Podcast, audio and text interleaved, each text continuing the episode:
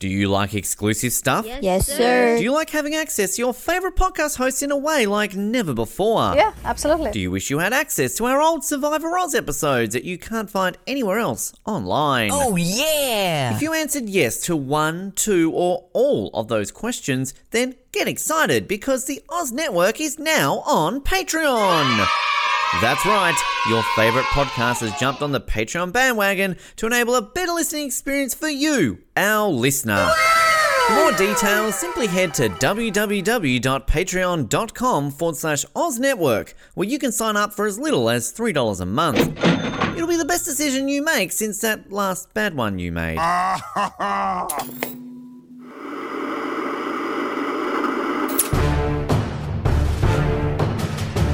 You're listening to the Oz TV podcast, only on the Oz Network. Welcome to the Oz Network as we are breaking with 24's formula, and we are not bringing you episode one and two back to back. We're making you wait a week, the way that it used to be back in the good old days, uh, the innocent times, as Ben calls it at 24. As we're here to talk about the second part of the two night premiere of season four, episode two, 8 a.m. to 9 a.m. from day four. Uh, only one writer, Howard Gordon, only one director, Jon Cassar, and only one Jack Bauer, and he's no longer on heroin. Um, and only one Ronnie Lobell, as Oh, Canada's entertainment shows uh, led us believe this season was going to be all about. Uh, my name is Colin, and take off your clothes. Cool, Mr. Hilding. Uh, right now, what'd you do if I did? What would you do if I literally got naked right now? Um, I don't think I would be on the long line long enough for you to finish. Uh, well, that's what all the girls say when I take my clothes off. Uh, and my name is Ben, and I'm really not in the mood to play the part of scared student in the principal's office. Uh, but he is in the mood to take off his clothes. Take off your clothes. Can, can I ask? I, I was wondering this during the last episode we recorded. What is on your shirt? it's Esther.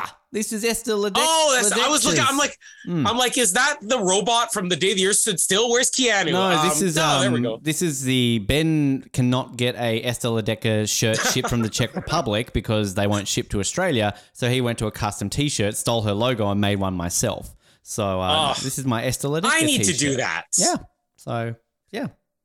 Send me your logo. Maybe I'll do it one of these Queen days. We'll have matching shirts. Queen when we get the when we get the interview on off the podium of Ester Ledecká, we will have matching shirts. Oh, you're not on that Um, episode. That's just me and her. You, you- Yeah. you, you know, it's, it's sure with the defer, defer point sisters, I, I'm apparently not allowed on you'll that you'll one. be bumped. Yeah. Yes. um. Yeah. So episode two of the two night premiere, uh, the the second of four episodes. Um, I don't know. I think it's a good episode. I think that uh, coming into the season, I was questioning some of your your hot takes on maybe issues with season four and on, and I see some of them here already in episode two. But I don't know. I just I love season four, and I think season four for me is very similar to season three, and that so much of the early stuff in this season, it just it had the right. But maybe it's because season two was such a mess and like throw everything you can at you, and you know hope something sticks. That I love the patience and story building in season four. Um, I do kind of wish that we had some patience in Jack Bauer because he does seem very erratic already in season four. But it's a solid episode. It's a solid episode two to uh, the episode one. I think season four is the first real season where you really just get into the Jack Bauer power hour more and more, and that basically, I think the writers at this point are just going, okay, Jack Bauer's basically a superhero. He can get away with whatever the fuck he wants. And Mhm. for the most part, that's why we tune into 24 and we love it. And I hate the fact that I'm going to criticize it a lot in the future, but it's still amazing. It's that weird thing where it's like it's silly, but it's also great because again, bring up the Tony Almeida example. How is this guy gone to jail for treason and all this kind of crap that we got at the end of last season? Yeah, Jack Bauer's literally in the last episode shot a guy in the leg. Who did he work for? And then next minute he's out in the field getting poor old Ronnie Lobell killed and everything's fine and hunky dory. So like it's just okay, Jack, you oh, scallywag, you Jack, off you go. Um, so yeah, but like again, that's what made this show so popular. And we're not even we've not even reached the peak of this show. That's next season. It's, it's one of these weird shows where basically the universally loved season isn't even in the first couple. You know, it's it's more than halfway through. But yeah, look, it's it's entertaining. I think season four just it's a solid season, and this is what you get. And we're gonna get some lows, but even the lows of season four are not super low, if that makes sense. So, um, yeah, this is a good episode. It's not as good as last week's, but it's it's got some good stuff going on there. There's definitely some things I'm questioning about it. Chloe's not in the mood for anything this week, apparently, but she trusts Jack more than like. And again, big problem. How why is Chloe so in love with Jack and trusting? Barely knew him last season, but sure. Uh, you're muted, by the way, Boomer. Just by the way, I can't hear any of your reactions at the moment. Um, That's the way I intended it. that's the way you intended. I don't need to give that Waterworth reactions, but um, yeah, it's good episode. Uh, this one should breeze by because unlike most 24s, I mean, a lot of stories are grouped together here still, or they're so small that they don't really deserve their own place. I've heard Um, that I'm before. going to frequently. um, he almost heard it. If he had proceeded with taking off his clothes, he would have heard it again. Try that again. It's so small that it doesn't hold its place. There we go. Um, I'm going to start with the uh, we'll call them the others. Uh, so this will be our Araz family and our Andrew Page. Oh, poor Andrew Page. He's really suffering. light Leighton Meester. Uh, Yeah, well, okay. I'm gonna I'm gonna bring in some back. I knew I had a feeling we are gonna disagree on her, so I I. I called in a favor to our longtime listener, uh, my brother, uh, to kind of get his opinions on a few of the characters that I figure we're gonna disagree with here.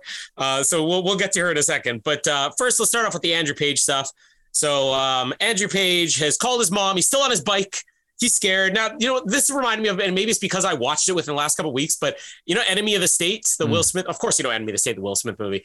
Um, Enemy of the State, uh, there's uh, the Jason Lee character that kind of kicks off that movie where he discovers the footage or whatever. And uh, he gets chased by all the villains in the movie and he, he basically escapes on like a, a skateboard or a bike or whatever. And this is what kind of reminds me, this is just Enemy of the State. It's like the poor kid who, good morning, Jamie. Freaked me out. Your fridge opened in the background. I'm like, you got a ghost? you see a hand pop up out of it. Uh, Casper comes out there. Daddy, let me out of the freezer. it's a winner. um, but yeah, the, the Andrew Page here is totally enemy of the stating it, uh, just running scared. He calls his mom. Who else he gonna go to but your mom? Um, he uh, tries to tell her, was going, people are trying to kill me. I love her first response is, Andrew, you're just being paranoid. Take your pills. Take your pills, son. Do you want to go back into the padded room? but then like she says, okay, go to your friend's house. Like which friend? Go to your friend's house. Like he has one friend and he just knows which house to go Wish to. I had a friend. Uh, yeah, you don't have a, a friend. Well, you got a house to go to now. Uh, I like your new surroundings. Yeah, I'm, this is. I just want to say this backdrop is basically the summary of my life right now. This is the first time in my life I've ever actually lived by myself. Um, and given that There's I've, nothing in the room. It's like uh, literally my house is so empty right now because I have arrived in Sydney, gotten a place, had to buy furniture from scratch and deliver it myself. I don't have a car. Like it's been an interesting week. But like this void is my life right now. Ben lives by himself and it's empty. So Yeah, I, I- saw you posting your status about your, your move without a car and everything. It, it took me back to uh, uh, a move that I had when I was living on my own. I only was moving, I don't know how many blocks it would be, but it was about a 10 minute walk. And it was from apartment to apartment, and everything was very rushed. And uh, uh, I had some help during the day. On one day, I had some help, you know, d- uh, during the evening that same day. And then whatever was left over, I moved myself, and I was basically walking. Box, I'd fill a box, and I would walk it for about ten minutes at one o'clock in the morning to my new apartment, double back, and walk another box at 1.30 in the morning. So yeah. uh, I've been there. It's not fun. No, it's it's not. And then yeah, you got to rely on deliveries. You got a new job, and then uh, it's like a, a ten minute bus trip to the the shopping center. You can get a bunch of shit, but then it's like it's not carryable on a bus. So then you got to get an Uber, and then you got to like rely on Ubers looking at you weirdly, like going like, why are you carrying a microwave in here? Um, and going to IKEA. It's it's been fun. So my point is, I'd like to have a friend to help me carry a microwave. Um, so if you're listening and you live in Sydney, uh, you can email me at bennyslonely at ben.com. Ben, the real life Andrew Page. He doesn't even have a bike. He's not even Andrew Page. I don't know how to ride a Uh, bike. I'm 35 you- and I don't you- know how to ride a bike. You've never ridden a bike? Never ridden a bike. Never. Oh wow. Mm. Um, see, we actually we would love to teach Casper to ride a bike, but we don't trust him because he already can outrun that us. kid to walk. exactly. Yeah. scary. We we thought of it. We want to get him a bike, but what's funny is at his school, he's already had one escape from his school This week. uh, which was this week. Well, we get a little notebook sent home. They're like, he did try to run, but we caught him pretty quickly. Uh, but they actually talked about getting him a bike to just take him to the bathroom at school because like he'll be slower on a bike than he will on foot. So maybe we transport him from classroom to bathroom on a bike so he doesn't get away from us so quickly. Um, but yeah, my kid will be Andrew Page too. Um, anyways, so uh, we see some suspicious guy looking in the window as Andrew's talking to his mom, and this guy's going to become our henchman of the week. Uh, couple and weeks actually. uh, you get him. You get him for a few weeks. This guy. Yeah, I was wondering how much we because I, I know with with uh, our villain uh, Omar, we'll get to him in a second. I mean, he's basically just default villain until Marwan comes in. I don't know if I can't remember if there's any overlap between. No, them. Marwan's actually he's only in a couple weeks away. Like he gets introduced quite early. Oh, okay. Is oh, is Omar still there? Like, do they no, overlap? they they do. Um, it's I mean again, this is a uniqueness of season four. That as soon as you meet Marwan, like you're expecting there to be other villains, but Marwan's the main villain. He gets introduced very Yeah. early. But no, this this henchman, creepy guy in the window, um, he's involved in the uh the the hold up uh that we get. So uh yeah, no, oh, this guy sticks around for a little bit. All right. Well, I mean, he he very quickly kills Andrew Page's mom because the next time we see him, he's basically listening in on the phone call as Andrew's calling Chloe. Um, we'll get to the other side of that conversation a little bit later. Uh, but uh, I don't know how he listens in from home. Like Andrew Page is on a cell phone to CTU, and yet he's like, I've tapped into their landline that Andrew Page has somehow also I think tapped you see into. there's a cell phone on the desk, so I'm assuming he's like killed the mum and then like connected to the number because it was the last number that called, so he's pinged the number. Come on, Colin, we all know that's And how the- 2004, five, whatever year this was, technology worked. I mean, I'm going to try that with Ben's phone later. Uh, I'm sure it works by now. All the calls you will be uh, from all desperately, his friends. desperately uh, very empty on that. Uh, lots of- Ben, I saw your status. You need help moving? I'm on the way. Uh, um, we do have the henchman here who makes a phone call. Um, and uh, he's calling Navi, Navi Araz. Uh, so obviously connecting all the villains here, and Navi basically says, "Find out who he talked to and kill him." Uh, the next time we catch up with Andrew Page, he's going to be in the uh, the train station. So more on that to come. Uh, and uh, the other part of the others, the Araz family. So uh, Navi takes a call. Dina is basically saying we shouldn't be giving the briefcase to Behrooz. He's not ready for this. Navi says, "No, but that's the plan. I don't want to deviate from the plan." So they give Behrooz the briefcase. He takes it down to drop off at the base um, of the, the the villain layer, and um, he was followed there by who? By Debbie, who tried calling him earlier. Now, uh, I'm I'm aware that this actress, what is it, Leighton Meester or Meister? How do you Leighton it? Meester, uh, Leighton Meester. Yeah. This is Adam Leighton Brody's Meester. wife, Colin Hilding. Is she married to Adam Brody in real Yeah, life? Been married for about eight years. Oh, Got a daughter together. good woman then um Yeah. all right so i mean she's she's definitely uh smarter than i thought she was uh so this is where i called in the back for because i was watching the episode and i know we sort of talked about it last week a little bit. And i'm like "Ah, i have a feeling ben's just going to defend her to the death but i'm watching I'm like i can't stand her. She's annoying. She's so dumb. She's pointless in the show. This is everything that didn't work in seasons one two and three. Why are they trying it again? Um so i, I did get my brother's opinion on her. Uh, and I, I'm going to read you because he he Because I can't read. he you can't read well you certainly can't read this unless you have henchman's cell phone thing um, so i basically asked i'm like before we record the episode does Behrooz's girlfriend Debbie suck or not? And I also asked him if Richard Heller sucked because I feel like we've disagreed a little bit on him as well. He put Debbie isn't a good character, but I do like the actress and the storyline. It's just an annoying character. Um, so he, you're nodding, so I'm guessing you agree. Absolutely. I like I, I love the Actress okay. but um, I'm with you. Debbie's a downer. Debbie Downer. Like she's she's not a great character. She's annoying. She's like Thank the most you. annoying gr- girlfriend in the world. Um, but she's hot. She's Leighton Meester, and the storyline is intriguing. What we get with it, um, it's kind of just your side plot evil thing of the week. Um, I, I just like who she is. Um, the character sucks, Okay. but like So- it's Leighton Meester. Like if this is Natalie Portman, the character I- would still suck, but it's Natalie Portman. I've never seen the show, but I'm aware she's in, uh, I guess, one of the stars of that Gossip Girl show.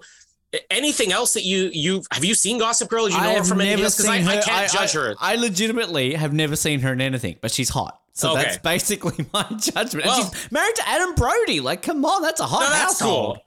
Yeah, that's cool. But uh, but yeah, I mean, I, I don't know if I've seen her anything else. I don't know if her acting gets better. It certainly isn't good in this episode. That's all I'm gonna say. I don't. Um, I don't. I mean, like, I, I think she's like a Mischa Barton. Like, y- you know, she can do what she can do. Uh, she's never Yeah. going to win an Oscar, but she's also not the worst actress. Like, I mean, I, what does she really have to do with this? She's like, you are playing annoyingly clingy girlfriend.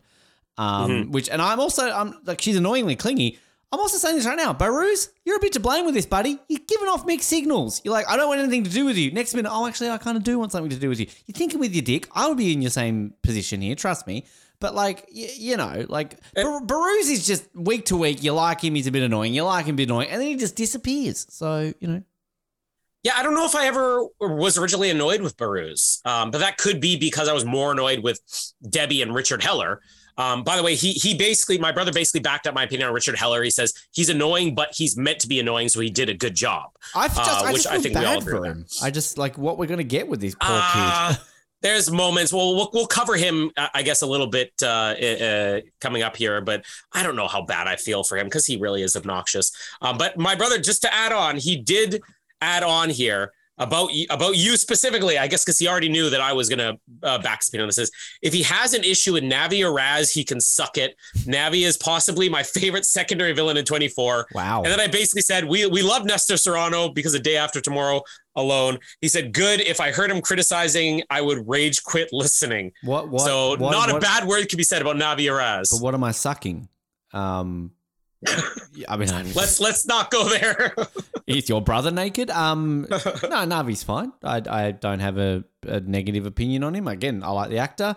I, I like the Aras storyline. It's again, as we sort of touched on last week. It's um, it's it's different. It's kind of straight away we know these people are evil, and it's kind of I like sort of seeing the dynamic that we get with it. So no, I, I don't dislike him. And and when Behrooz comes back uh, after Debbie accused him of cheating on her, and then basically says, "Oh, is it because I'm not Muslim?" Which is the politest way they could say, "Is it because I'm white?"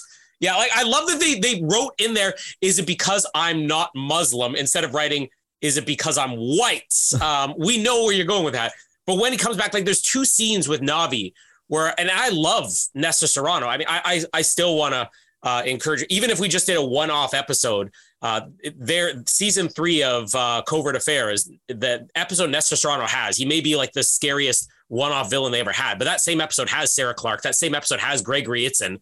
So you have like half of the 24 cast in one episode. But uh, you know, it, here I, I think I always remembered him as being such a great villain. But like the two scenes, the one where he's with Dina, and he's basically like stroking her face. It's like a seductive, but Yeah, I'm gonna kill you thing. It's it's like wow, this guy is weird, um, but great. And then the scene where Behrooz comes back and it's like, so was the the briefcase not good? It's like yes, he just slaps him. I'm like, wow, this guy's incredible. Um, yeah, the Araz family, like it, it is fantastic right from the start. And I even said last week, like I forgot that they were all introduced as villains, like including Behrooz in episode one. I thought it was like Navi first, and then you find out they're both in on it. But I love this even more than I uh, originally thought I did. it's kind of that weird thing where you know you're not meant to root for a villain. You're not weird like me, but like kind of like I'm on Team Navi here in a bit. Like this, this guy's like me. He's very structured, very planned. He's been planning for this for a long time, and he wants everything to go right. And then you got little shit Behrooz here going off thinking with his dick. Uh, you know, you got overprotective mother. So, like, you know, he's got a right to slap his son and, you know, don't see the sexy white girl. Like, you know, you go off and deliver He's got a right to slap his son. like, Father's right. Slap your son. If you slap Casper a little bit, maybe he wouldn't escape. There you go, Colin. um, but um, I, I, I am the Max Dawson of advice givers in the world. Just saying. Uh, I had to bring that reference up eventually, but uh, yeah, I don't know. Like, there's just a weird thing where I'm like, I'm, I'm Team Navi here, and the fact that like, yeah, deliver the Yeah. advice, do terrorist things, like you know, you, everything's going to plan. I like plans. Tick it off his list I like plans. They're coarse and rough and irritating. and get everywhere. Yes, they do. and wash up on a Um, beach somewhere. Uh, yes, they wash up on a beach somewhere. Plans. Sand. Yep. Uh, um, Yeah, no, I mean the, the Araz family. This is uh, one of the things that really holds it, and and I feel like this is getting back to uh, like season two. I, we already mentioned this last week. Getting back to like season two with um, was it uh, Sarah Winter's family? Uh, what's her name again? Uh, Warner, Kate, Kate Warner. Yeah, the Warner family, but with that twist of you're going to know right from the start, you know, that, that somebody's a villain and not just be suspecting the whole time. It's a great twist. Um, let's cover the Heller Feller uh, which also will kind of intersect with the end here. He's but hell of a fella, that hell of a fella. but uh, I love that the police are on the scene. Like the episode literally begins and the police are arriving on the scene. When the previous episode ended, five seconds earlier, they were being taken. Like this Oh. is the quickest response in the history of LAPD. And fuck, the media are great in this episode. Within eight minutes, they're doing a live cross on the secretary's Yeah. being kidnapped, and there's it's three suspects. Like, could I say, fucking Fox News in 2004, they were on board with things quickly. And who, like, who leaked that? Because they could show up on scene. We, we heard reports that the Secretary of Defense has been kidnapped. Yeah. And I just love it. Yes, that's true. It's like, oh, Johnny, you weren't supposed to say it. Like, again, we're always got to bring it up 9 11. There wasn't somebody like eight minutes after the first plane hit goes, There's been a terrorist attack, and there's three other planes in the sky that are about to crash in every five seconds, and we're going to cross live to one of them right now. Like, Jesus Christ. And Osama bin Laden is in a cave claiming it right now. Yes, exactly. and Uh, we will kidnap him and kill him in Pakistan in like 10 years' time. Uh, but uh, I mean, all that really happens here is they get taken to the the villain layer here. They get introduced to uh, Omar, who's our default villain for a couple of weeks here. Um, which I, I really I remembered the character existed here. I really don't remember.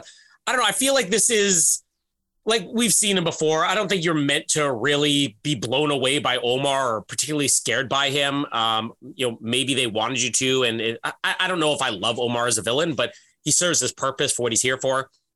Um, we have uh, them getting told to take off their clothes, and I'll buy you an ice cream here.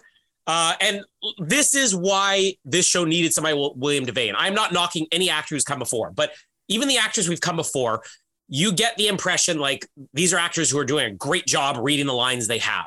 Um, Xander Berkeley, an incredible actor, like he's one of these guys, I guess, kind of like uh, uh, William Devane here, who can really take what's on paper kind of bland and make it exciting. The way that when they say take off your clothes, he goes, "You first. Like it's not even like typical delivery. It's it's it's like I credited Kiefer Sutherland so much last season. It's like he's delivering in a way that's different. And then when he's just like, okay, okay, and then he just throws his tie at them. They basically hold him down. Um, the only thing that's going to happen with uh, the Heller feller is uh, that he's going to be put on the news. This is live streamed. That he's duct taped to a chair, and they're basically saying we were going to execute him for war crimes or whatever, which is going to be the major plot for at least a couple weeks here. I think what this season does well, sort of when you meet Omar, you meet Henchman Guy, you meet sort of this group of people, and particularly when you just sort of binge this season, that yeah, Marwan's the villain, but like all of these people are just connected and kind of form a little group. And I think that what works with that is what failed in season two when we got this Tobin Bell guy at the end and sort of this group and the, the whatever his name was, Adam, the blonde guy in the boat. Um, Oh yeah, like that was kind of intriguing that you've got like this syndicate group controlling stuff. And we talked about in that season like we want more of that but we didn't get it. And like this is different but like this whole season is just interconnected. So even like you think of season three when you've got um the the whole mexico plot that leads into Saunders and that Amador in the middle, like, you know, kind of they're not all super connected. Even season one with like Drazen and the um the guy in the beginning, uh the, the compound, that sort of stuff. It's more like somebody's Gaines. working Gaines, thank you. Somebody's working for someone and you know, it kind of there. But like this whole season is just like everyone from episode one through to episode twenty four, the villains are all basically in the one group. They're the Toronto Maple Leafs, basically. They're just Yeah. a team.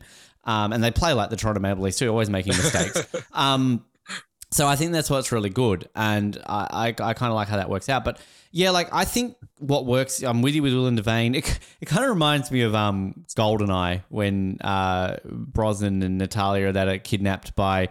What General Demiski is like, that's the problem with people these days, you know, never uh, interrogation, you know, just straight to the blah, blah, blah, blah, blah. Like, with you first. Um, who would you rather I see? you meant that this, this. I was gonna say I thought you meant this is like how the scene ends where Omar's like, "We're gonna execute him for war crimes." He tastes like strawberries. I would know. I would. Nah. Um, But actually, I, I would love to see that sort of bit there. William Devane licking Omar or the other way around. Oh, Casper's here. He's escaped. Casper, hello. Hi, Casper. Is it yes, a winner? what do you want?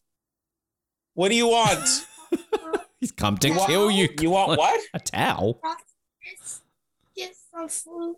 You want some chips and food. Okay, well, mommy has them. Go upstairs. He wants to go for a run. Don't try to run on the treadmill. Don't try to run on the treadmill. Get him a bike, All right, Colin. thank you, Casper. Get him a bike.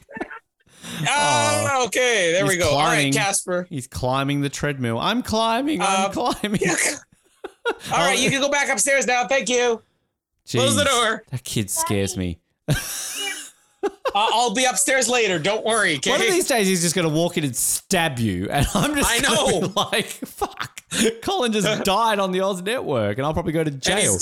After he stabs me, what's he gonna say? It's a winner, which I don't. Oh, that's that's the wrong button.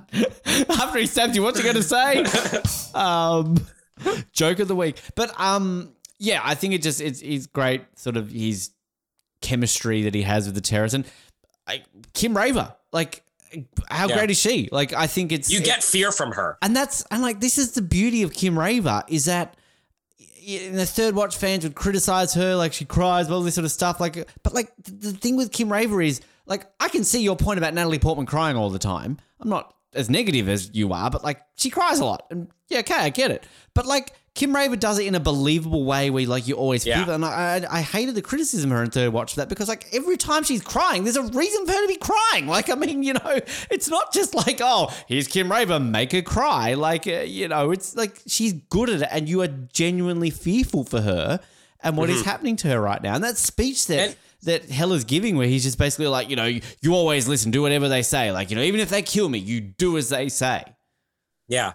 Yeah. And, what you said about like everybody, uh, all these villains kind of being connected, that's something that, yeah, we've had it in every season, but they reveal it so slowly. And this is why the Araz family being revealed right away, Omar being revealed by episode two, having that connection, the henchmen and all that. This is a terrorist cell. And that's something that, that that's important for the season. This is the way it is in real life. You have people who are just sleeper agents, you know, they're their family living in the suburbs with the white girlfriend and all that. And then you have random, I think he's supposed to be white guy henchman who's just in on it with them. And then you have the guy who's living in a bunker.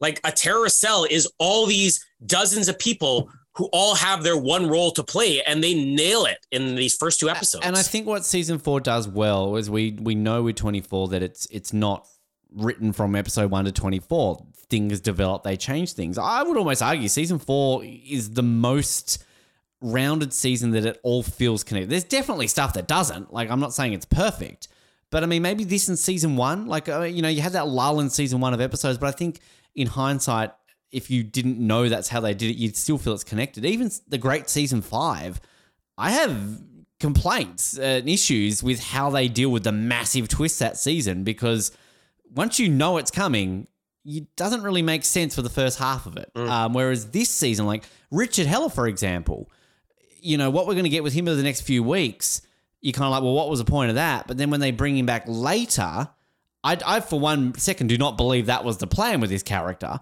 but it kind of makes sense in what they did with him earlier, if that makes sense. Anyway, I I love the ending though. I, I love this. It's because this is timely. This shot of him with the the gag in his mouth, Yeah. with the the flag. Like if people remember, sort of back to this period, this was when it was a big thing where a lot of American soldiers were getting kidnapped over in Iraq and Afghanistan and were being beheaded and sort of videos leaked out to the internet. And this is sort of what a few years before ISIS with that uh, black flag with the white sort of writing.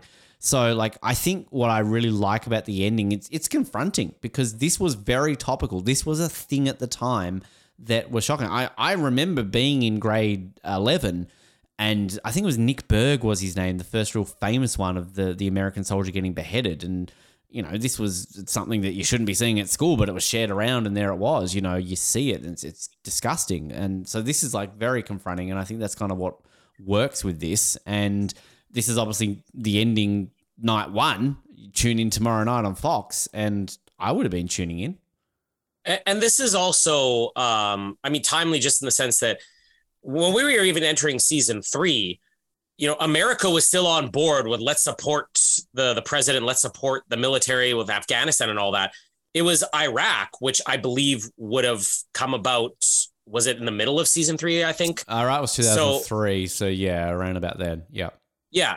But like this is the first time they're kind of addressing what was going on in real life at this point, which is the American public was sort of on board with maybe our own government should be tried with war crimes. Like maybe they're no longer in the right. We were behind them a year ago. We're not behind them now. And you definitely feel the vibe of this season because, as I keep saying, this is the torture season. Um, so you definitely know what was topical about Americans and doing with prisoners and all that kind of stuff. So yeah, and I think it's always important to kind of point that out with what's topical because you know, like we're what 21 years removed from 9/11.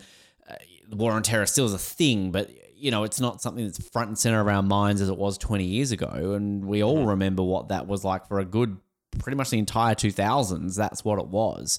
So, um, and I think, again, we've talked about it. That's what made this show so popular is and that's why I think they do what they do with Jack because it's like Americans need a hero. Americans need someone Mm-hmm. who could walk up to Osama bin Laden, grab him by his stupid beard and shit in his mouth. Like and they're like, yeah, fuck yeah, America. Like well, Richard Heller has a line in this episode like, this is He America. line, yeah. I can say what I want, America.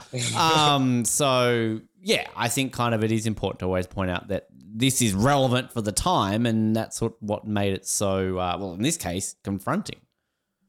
So, well, one of the small complaints I'm going to have about this episode is more so the, for the fact that it originally aired where these episodes were back to back. And I have to f- imagine that they didn't know how it was going to air when they started filming because there's at least a couple minutes at the beginning of this episode that's let's recap everything that happened last week because people probably don't remember. And me watching this a week after last week's episode, you know, I'm like, okay, but then I stopped and thought about the fact it's like this was airing two minutes later after a commercial break. Yeah. So there is a lot of like, okay, this is what happened, like uh, at CTU. All right. So do we have any information on the secretary who was just kidnapped? Yeah, I just, I just, I, I agree with that because, like, I think I mentioned last week that of the the the seasons that did this, this is the weakest. I think of the first four. Like, I mean, I love the cliffhangers and they're good, but like, you can't top what you're going to get next season and season six. Like, they to me are the the peak of what you have this four episode two night premiere that would yeah. just would always be a 24 thing from this point on but um yeah i think you're right like i don't know if they knew and if they did well they definitely improved from the next season onwards Yeah, because there's no way if they knew that these episodes would be literally airing back to back as one two hour episode, they would start it with Driscoll. Can I have everybody's attention? Just to recap on last week, the, the secretary was abducted. Uh, it's just, it's a pointless scene uh, if you were watching this at least 2004. Um, talking about pointless, Sarah, um, this is going to be a, a point of frustration. They really have no clue. They haven't even made her one of the main cast members yet, which is the most random thing that'll happen in a couple weeks. But they still have no idea what to do with her because she's here and she's basically giving Edgar advice saying, Oh, you need to hack into it. Hack into what? Like, I don't even know what. And then the only other thing she does in this episode is she sort of questions Curtis Does Driscoll know you're going to be uh, interrogating and giving a lie detector test to the, the secretary's son? um is what is her point in this season like i feel like they signed an actress uh, uh, wrote a character in and said we'll figure it out in week four or week five or i think it's probably even more like week seven or eight I think it's just with any season, with any CTU people, you just have the hit and miss, and hopefully one will filter through. This season, Curtis filters through, you know, and because Yeah. I, I'd argue, like, I, I don't disagree with you. I would argue that right now they don't know what they're doing with Curtis either, because like, is he a guy Yeah. who just works in the office? Is he a torturer? He's going to be an agent later on. Like, I mean, you just you never know what's happening with Curtis. Um, but yeah, I think the thing with Sarah, like, I. I like I like her, and I again she's like Richard. I feel sorry for her, even more so than Richard, because god damn it, she's got some lawsuits at the end of this season for- against CTU, particularly when Michelle comes in. So yeah, like it, it is a bit frustrating, but again, like the argument can be made that last season we had it with Adam, you know, like and uh, just you get these hit and miss characters. I mean, I can at least four more from the future seasons of CTU people. Like, I remember that random person again. Milo's Yeah. coming back. Colin. milo Um, so he didn't come in from season six to format files. Um, but yeah, like I, I don't know, like she she's just she's likable, but she is kind of pointless. But then you Mm-hmm. feel bad for her because she's also going to be on this torture train this season. Don't forget that. She'll also be on covert affairs in a few years as well Good for Uh, her. they they they really loved 24 um but uh i I mean most of what happens at ctu minus when Jack. We'll cover when Jack leaves is its own thing. Uh, Another thing that airing these episodes back to back, uh, I don't think it would work nearly as well. Is that Secretary and Audrey have just been kidnapped, and the first time we have Jack, right after uh, Erin makes the announcement, he's on the phone. Is like, "Yes, okay, all right, thanks. All right, I'll call you later. He's Thanks, on bye." the phone too. Like he's about I know. This is what I was gonna ask. Like, he's about five phone calls this episode, where he's all like, and I don't want law enforcement, I want Secret Service. And the next minute he's like, oh, get Penny onto it, she'll fix it. And like, oh no, I'm out and doing this. Like, who? Like, I didn't realize. I guess it's DOD because we're gonna sort of get a big thing this mm-hmm. season with with Heller and it's DOD. So like. Okay, so is Jack a DOD employee? A DOD employee? Like, it's just, I, I don't know. Like, who's he talking to? I don't think Jack Bauer's not somebody who should have staff. Like, I said to- cream on that bagel and two sugars. Get it right. No, I I just wanted to end where it's like, all right, yeah, okay. So um, we don't want law enforcement involved. All right, and the secretary, um, let's try to get a location on him as soon as possible. Okay. So how are chasing the the kids? Yeah. Like I just wanted to be a. It's like, oh, not bad. It's like, oh yeah, yeah, you got the pool, pool's all set up, ready to go for the summer. Yeah, good. Did you go with the Uh, red, red, red, red upholstery? Like I said, oh, Yeah. good, yeah. Blue pillows would work really well with that. Yep. Oh no, no, don't do that plastic over the furniture thing. You know that's very dated. That's you know, the- it's Samsung. good, good, good quality material will stand the test of time. Um, Samsung by the way, LCD. Yeah. They, you know what? It- you can binge watch the Desperate Housewives on that. Um, it, it will be like nothing you've ever seen before. No, no, HD Uh, DVD won't work. Blu-ray. Get Blu-ray. Blu-ray. Yes. Yes, and ditch the Betamax while you're at it. Come Yes. on. Yes. It's 2004.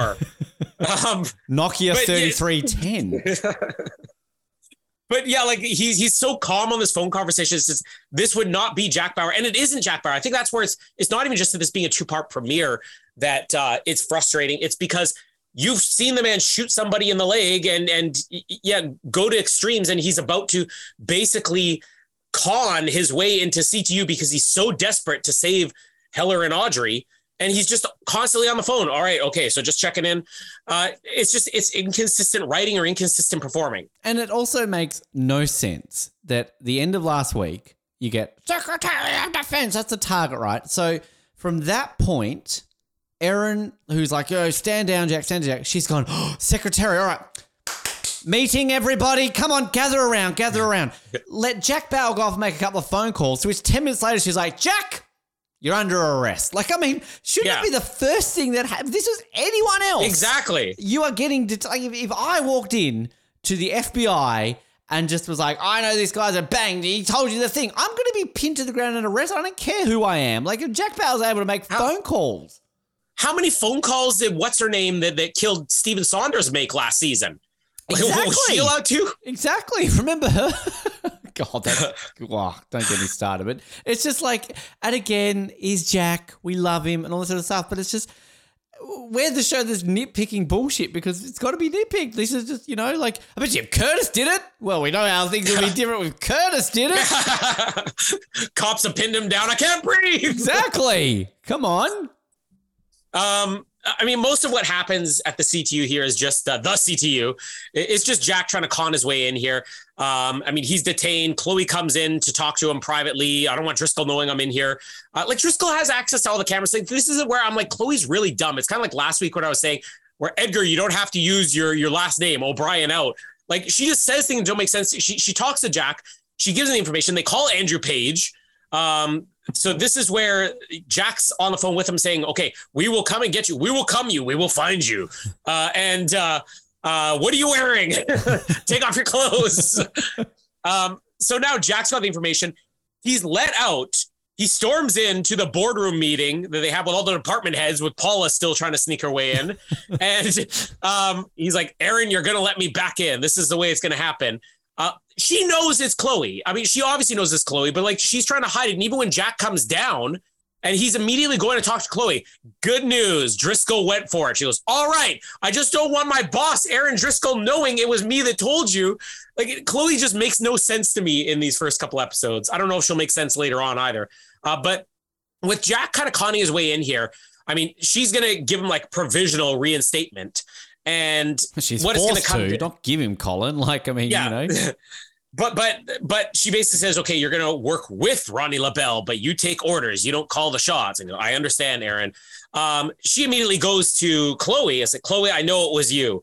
Uh, and I, I, was really on team Erin here. I'm like, Erin hasn't done anything wrong. The, the only logic they have to let's take over CTU uh, is, oh, well, you gave her the information. She said, hand it off to the FBI. She didn't say ignore it. She didn't say delete the file. She said, hand it off to the FBI. We're working on something else right now. It's important. And I'm glad that Driscoll brought that up to Chloe. And even Chloe was like, yeah, you're right. I should have come to you.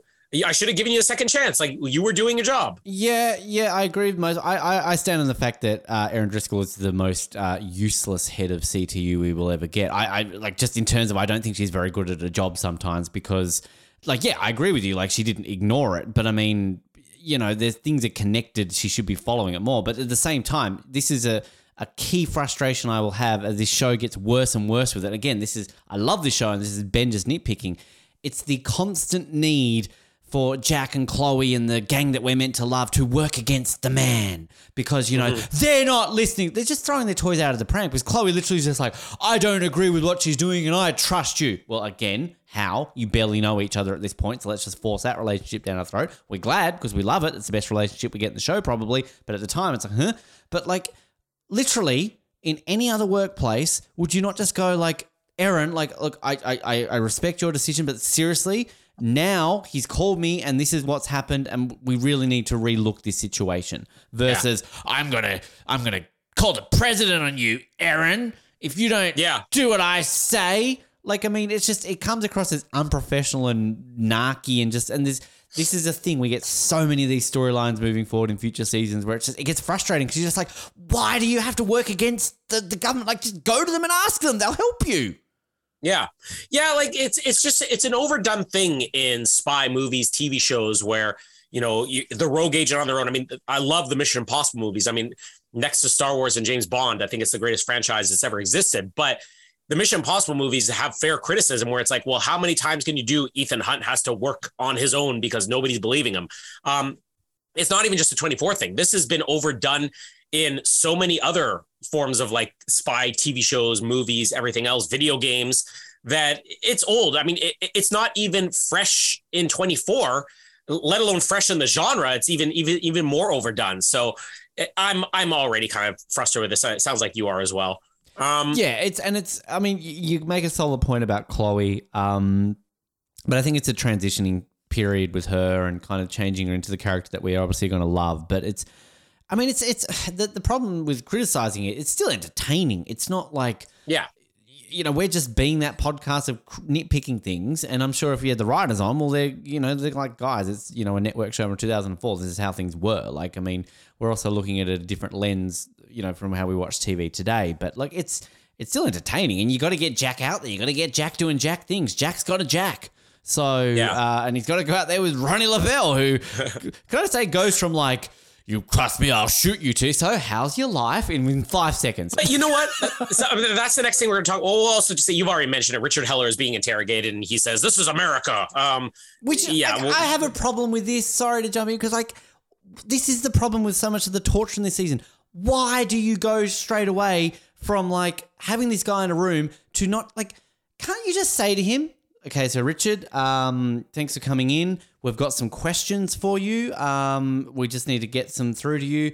Uh, and then ask him first, why do they go from zero to we're going to connect him to a lie detector test and we're not even going to tell him and well, we're just going to like that's the issue and then we're going to it's going to get worse like this is just comes i can see why this show gets so much complaints for torture at this point because it's just it's needless and weird like just ask him questions his dad and sister just got kidnapped uh, like I can kind of understand the lie detector only because it's it's a little bit suspicious when everybody's taken but him, and the only reason they were there was because he was there. So I could get that they would connect the dots and be like, listen, the only way that they could have taken the secretary is by planning this, I, and the only way they could have planned it by is know he's at Richard Heller's. So the lie at this point he's not being tortured. I mean, I'll I'll be with you in another week, but uh, but I, at this point, literally just lie detector. I, I get that, but like it's still a case of like if if right now you walked upstairs and Jamie and the kids are dead, Casper did it. Um, like, but like, but like, but the thing is, like, even though you are hundred percent innocent, you've been here the whole time, unless you come up with some really cool plan and good on you.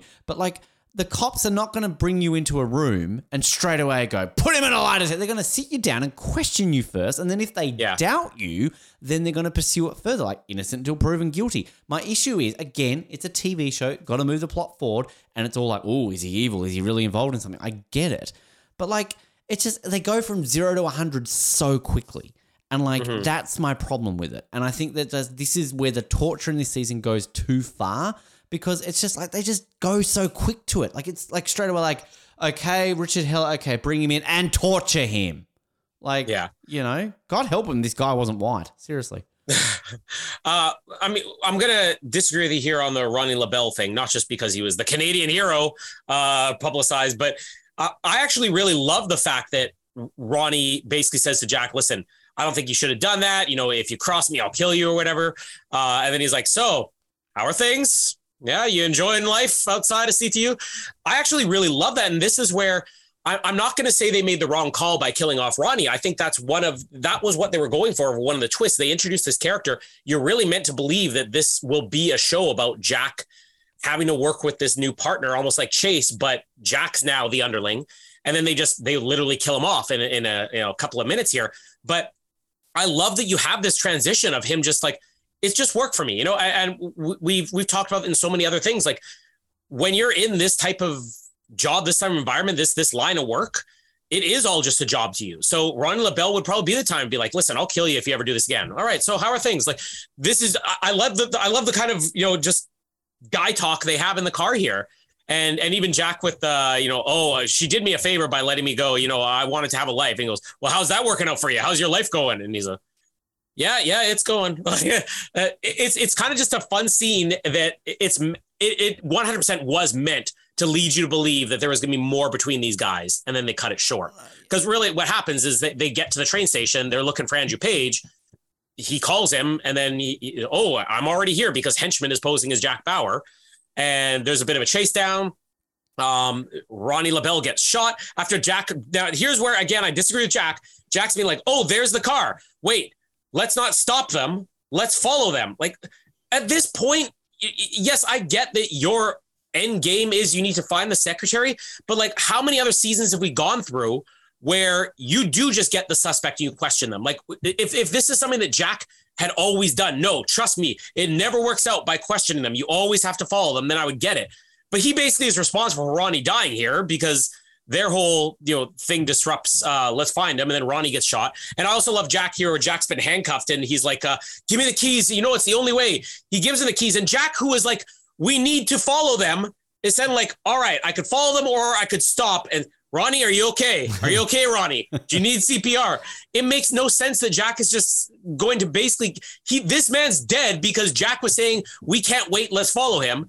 And then when he's like, we need to follow him, I'm going to stop and see if I can give him CPR. When he doesn't even do that, he just listens and he's dead. But I think it is a great twist that you have a character that we're, we've sat through Sarah and Curtis, and even at this point, Edgar, where you're like, why are they here? What's their purpose? What's their job?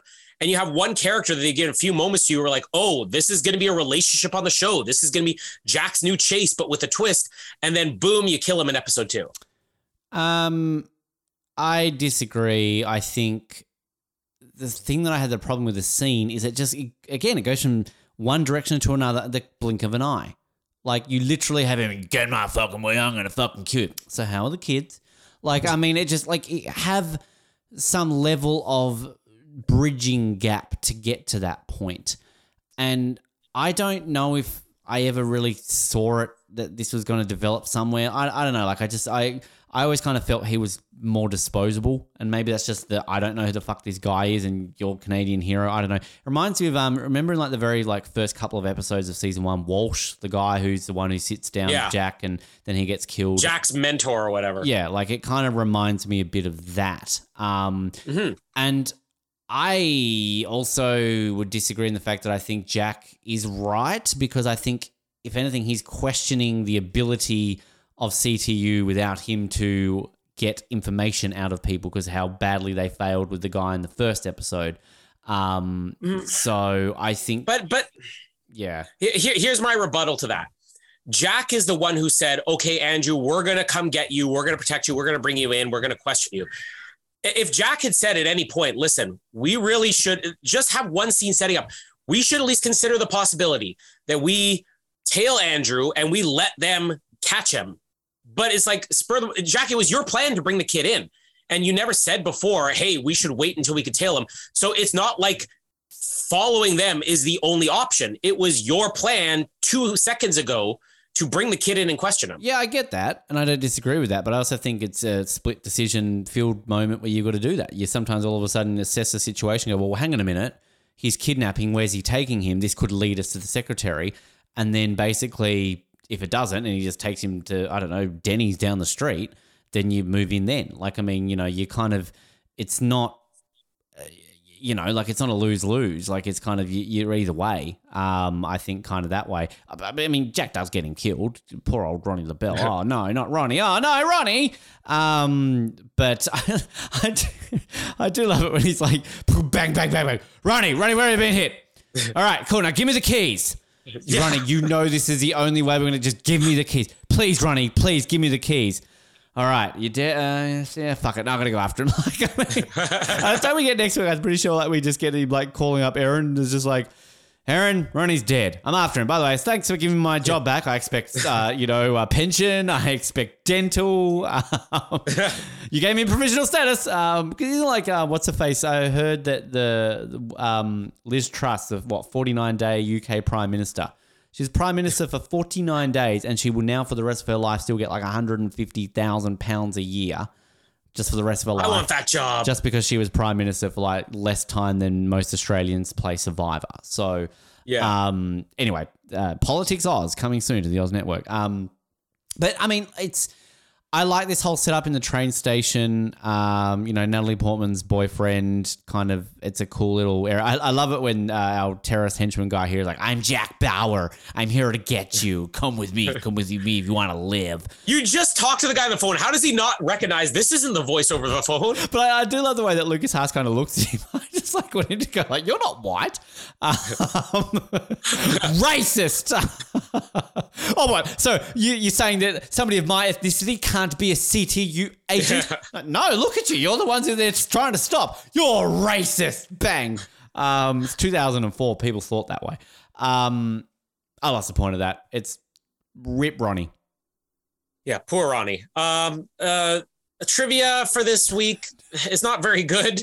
Uh, I love this one. During commercial breaks throughout the premiere event, 24 fans got a burst of nostalgia when Dennis Haysbert was the official spokesperson of Allstate Insurance. Allstate sponsored 24 throughout the fourth season. I love, I love, uh, I love the fact that we never talk about IMDb. How you it shows a little thing underneath it. Uh, you know, a certain amount of people found this interesting. I love here. Yeah, 15 of 17 found this interesting. So like two people wow. have gone. No, that's not interesting. No, and 15 people go. Yeah, that's interesting. Tell me more. um, I, I, love this other one here. The arrivals departures board in the train station has the numbers eight slash four on it, possibly suggesting this day takes place on August 4th. Possibly, not conclusively. Um, I'm pretty sure this is. Uh, I was reading a trivia that this is meant to take place on a Saturday. Um, what was the Saturday, August 4th? Uh, or was August 4th, 2000. Well, it's also not 2004. So I guess, yeah, we can't really look Because, yeah, we, we never really go on the level of, of the timeline of this. Because, yeah, I think this is a few, we, we are generally years in advance. Um, yeah. So, yeah, I don't have any other, because I actually don't have the book with me. It's still in a box waiting to be sent up to me. So uh, I'm without the book for a couple of weeks. I, I'm going to dispute the fact this is on a Saturday because I don't know any workplace where all the key people are working the Saturday shift at 7 a.m. well, uh, true. Saturday, Saturday shifts, like you may have one or two people there, but uh, you're not going to have every, that. That's that's at least Erin Driscoll's day off. I think I think the the trivia came down to the fact that because like Debbie and Behrooz aren't at school, and it's like, well, it could be school oh, holidays. Um, yeah, so, summer break. Yeah, exactly. So who knows? Um, I, am gonna uh, repeat what I said last week. I transferred the wrong file that had all my rankings Colin. my old computer new computer i forgot to dig it up when i was on my old computer so i won't have a ranking this week but um, like last week i'm still going to buy this one it's it's very enjoyable uh, there are parts that are redundant but uh, i don't think it's the fault of uh, the writers or the producers uh, or jon cassar or kiefer sutherland or it might be it might be uh, Sarah's fault, but um, uh, it's definitely Debbie's fault. Let's say it's Debbie's fault.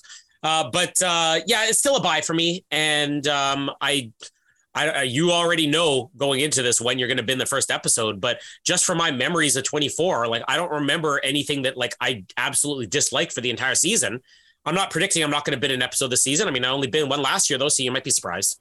Uh, I'm buying it too. So this is 11 in a row for me. Um, Oh, that I've Look out, Nick! He's coming for your record. Yeah. Um, I'll just say no. I'm not going to spoil it because there's a few streaks that happen on certain things with this. Um, I think my longest streak that will happen in this show might be a streak of bins, but uh, we'll get to that eventually. But yeah, no, it's it's a solid episode. It's entertaining.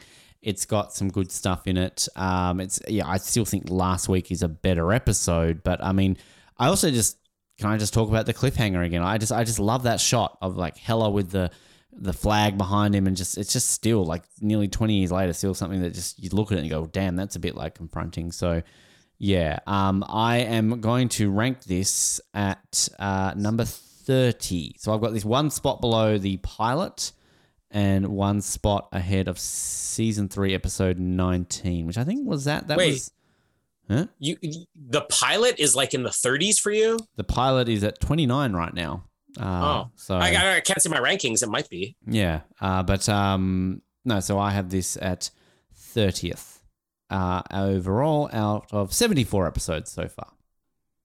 Uh, and I didn't watch ahead for any of next week.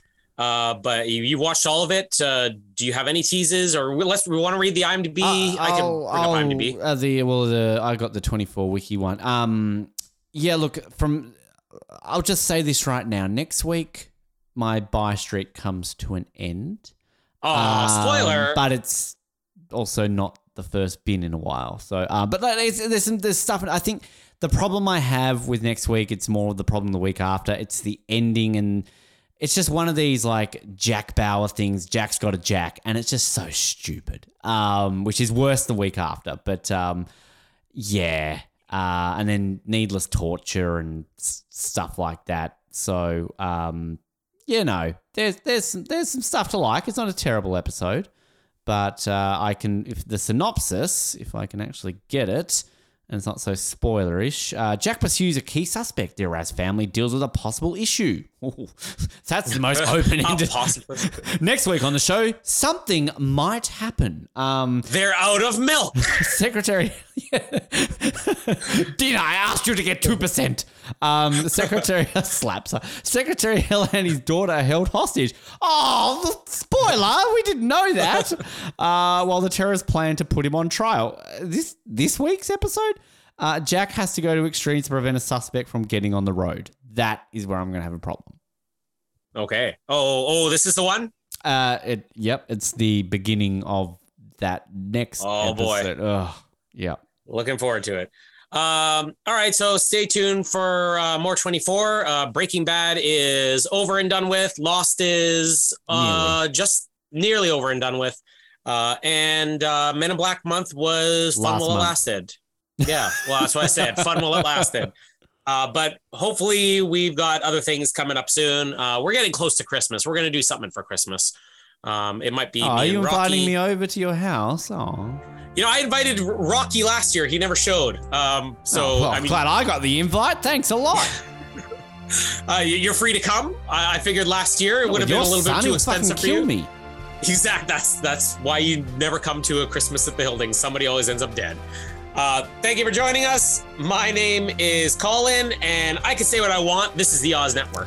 Fuck you. Literally, I changed that to say that at the end, and then you do that sort of crap. Um, and my name is Ben, and I don't even know what I've written here. You're not listening to me. Thanks for downloading this episode of the Oz Network. Make sure you never miss an episode by subscribing to the podcast via Apple Podcasts, Spotify, Stitcher, Google Podcasts, or by copying our RSS feed into your preferred podcast provider. And while you're there, please drop us a rating and leave us some feedback.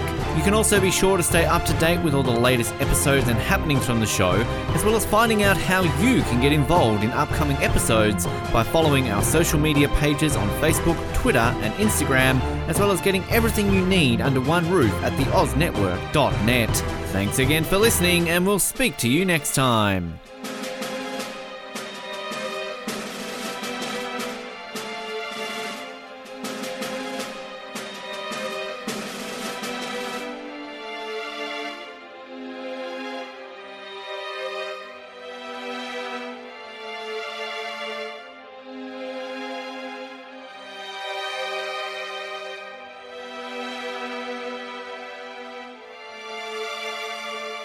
Like exclusive stuff? Yes, sir. Do you like having access to your favourite podcast hosts in a way like never before? Yeah, absolutely. Do you wish you had access to our old Survivor Oz episodes that you can't find anywhere else online? Oh, yeah! If you answered yes to one, two, or all of those questions, then get excited because the Oz Network is now on Patreon.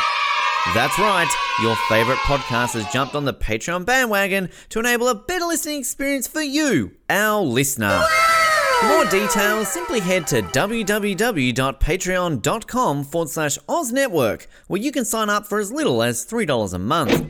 It'll be the best decision you make since that last bad one you made.